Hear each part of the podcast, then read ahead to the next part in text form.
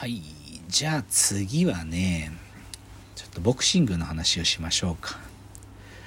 でボクシングは最近面白いですよ。やっぱり井上尚弥がやっぱり世界一だってことを証明してくれて格式が上がったやっぱりボクシング。やっぱりね何て言うのかな。こう強いやつってのがどういうやつかってことが分かった。やっぱり技術やっぱりテクニックそして圧倒的な練習その差が出る競技だってことを井上尚弥が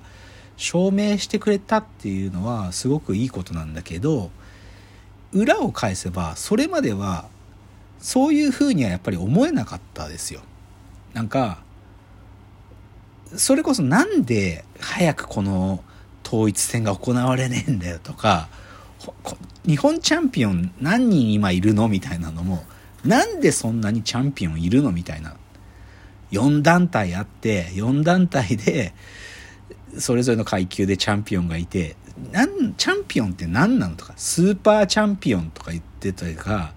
暫定王者とか言ってたりとかなんかこれがはっきり言えば要はチャンピオンの数と重みの話ってていう意味ではなんかこうね競をそがれるポイントでしたよ。逆を言えば。井上尚弥が出てきてくれたおかげでそういうごちゃごちゃした話すら飛び乗り越えて彼が全団体を統一王座になってくれたっていうのは日本人が初めて経験したことですからね。でだからでもその彼がそれをする。でしかもそれがそんなに難しいことだっていうのはつまりはボクシングは工業のスポーツってことですよ。工業のスポーツなんですよ。要はお客さんが見てくれるマッチメイクだとかもしくはラスベガスでえぐいぐらいの放映権料がくっついて賭けの対象になるような試合じゃなきゃなんかやる意味ないんですよ。で団体が多いのも同じような話で別に1団体でやったっていいけど4団体あった方が盛り上がるから4団体あるわけででその4団体ごとでそれぞれの団体がいろんなランキングがあって だから WBA3 位 WBC6 位とか なんかそんなごちゃごちゃした IBO 何位とかああ IBM か、M、WBA、WBC、WBO、IBM か。この4団体ですけどね主要世界のボクシング団体というのは。ででもじゃあ日本タイトルがあるとか東洋太平洋のチャンピオンがいるとか本当にだからでもなんでそんな風になるかって言ったら工業のスポーツだからですよボクシングが。それぞれの団体で興行が成立させるられるように作られてるからですよね。だから本当に強いやつ同士がやるみたいなことは損する側だったらやんないわけ。なんかチャンピオンベルト持ってたいんだったら対戦拒否りまくって自分がチャンピオンでいる時間が長い方が儲かるんだからその人にとってとかジムにとってもそうだからだからむずいんですよ。で井上尚弥はそれ乗り越えての4団体の統一だからもうすめちゃくちゃすごい。で彼が幸運なのは次に挙げたスーパーバンタムでおそらく4月か5月に2回あ2団体のチャンピオンとやれそうですからね。なんか運も運も持ってる。まあ正直僕は井上尚弥選手は6階級まで行ってほしいんだけどな。正直でもスーパーバンタムがまあでもスーパーバンタム取ってもう1個上げるって可能なのかな。まあ5までは体的にはまあまあ年もあるからな。でも6階級までいけるんじゃないかって期待したいですけどね。見たいですよね。日本人の6 4階級ごまかしごまかしはいたんだけど6なんて数字はレジェンドクラスしかいないんだからでも見たい。でもそれができるにはやっぱりこう工業のスポーツなんでねマッチメイクうまくできるプロモーターがいないとダメなんででも彼はもうその切符は手にしてあげるからもう彼の試合が一番今高く売れるわけだから。っていうのがボクシング。だからボクシングはまあボクシングも細かいルールやテクニックとかいろいろ見方あるんだけどなんかこれはビギナーにいたような工業のスポーツだってことですね。じゃあ次です。ちょっと私がやってるロードバイク自転車っていうのが何のスポーツかってこれね最近こういう言い方してるんです私は。赤血球のスポーツなんですね自転車っつうのは自転車は赤血球のスポーツなんですよ。これね最近改めてそのねネットフリックスでドキュメンタリーで2013ぐらいに作られたドキュメンタリーなんだと思うんだけどそれが見られるようになってそれがランス・アームストロングツール・ド・フランス七冠の真実っていうドキュメンタリーが作られて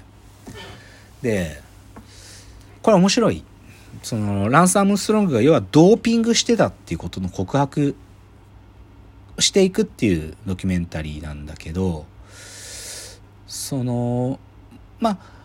映画？あの劇映画としてもこのランス・アームストロングの物語を映画に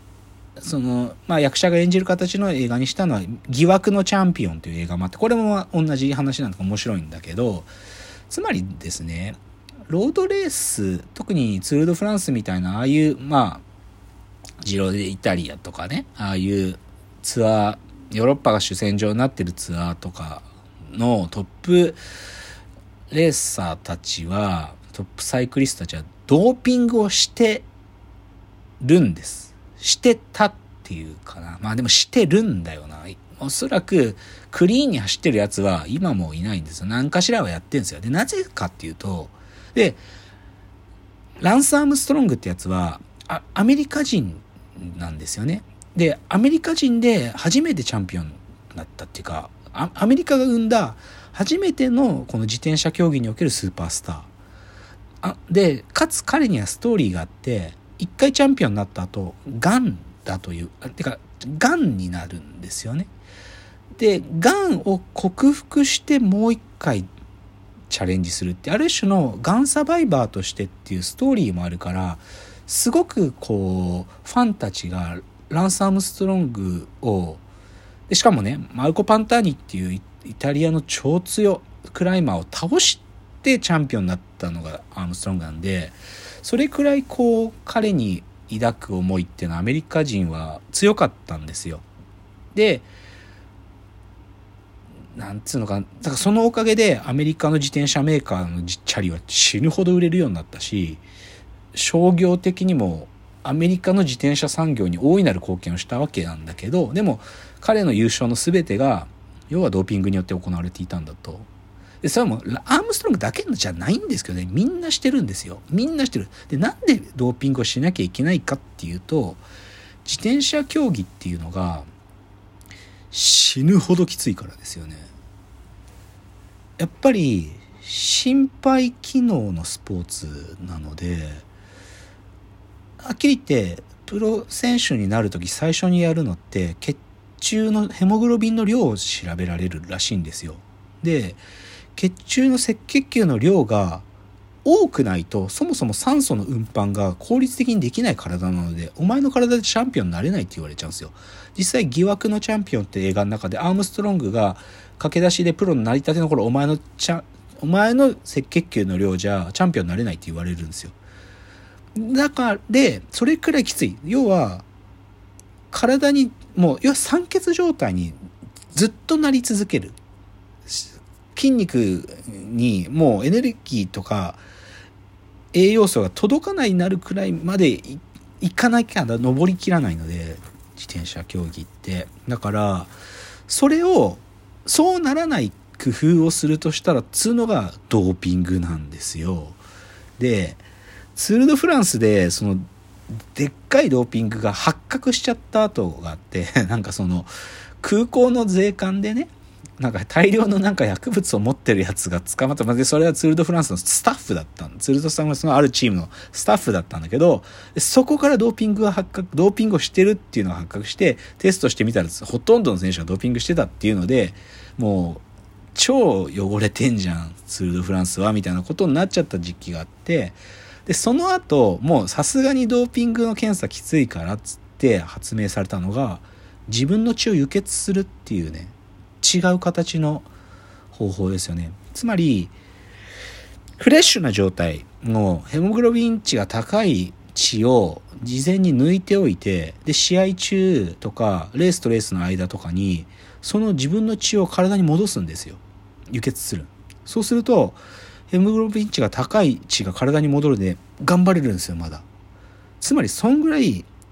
血液がどんだけちゃんと体に酸素を送るかってことが超重要なスポーツなんですよね自転車競技って。でもこれ僕もやるまでしなんかなんか言葉では分かってたんだけどやるやって改めて分かる。で僕は多分そこまで血中の変赤血球量多くないんだろうなって分かる。心肺機能は強いはずなんですけどね。だから僕走る長距離走走るのは向いてんだけど特に山自転車で登る時とか自分はここは向いてないなっていうのが分かります。でそれは明確に自分の赤血球の量が足りないんだろうなってことが分かる。だから自転車はですね赤血球のスポーツだっていうこれはね多分僕しか言ってないんじゃないかな。自転車は赤血球のスポーツっていう。これなんかぜひ使ってください。自転車っていう競技について。あのネットフリックスで2つの映画見るとよりこの意味がわかるんで。だからそういう意味ではねなんか自分が馴染みがない競技うまくいってほしいんだよな。クリケットとかのなんか行ってほしいんだよな。なんか自転車で荒川走ってる、荒川のサイクリングロード走ってると、インドの人とかクリケットやってて話しかけると教えてくれるんですよね。どういうルールなのかとか。あと、僕は大学院の時に研究室にインド人の、あ、インドネシア人の人がいて、インドネシアってバドミントン国技だから、で一緒にバドミントンやろうってよく誘われてたんですけどなんかバドミントンってどういう競技なのっていうこともねそういうお国柄でそのがやってる人たちに言ってほしいですよね。そうするともっとわかるんじゃないかなと思うんですけど。じゃあ最後のチャプターです。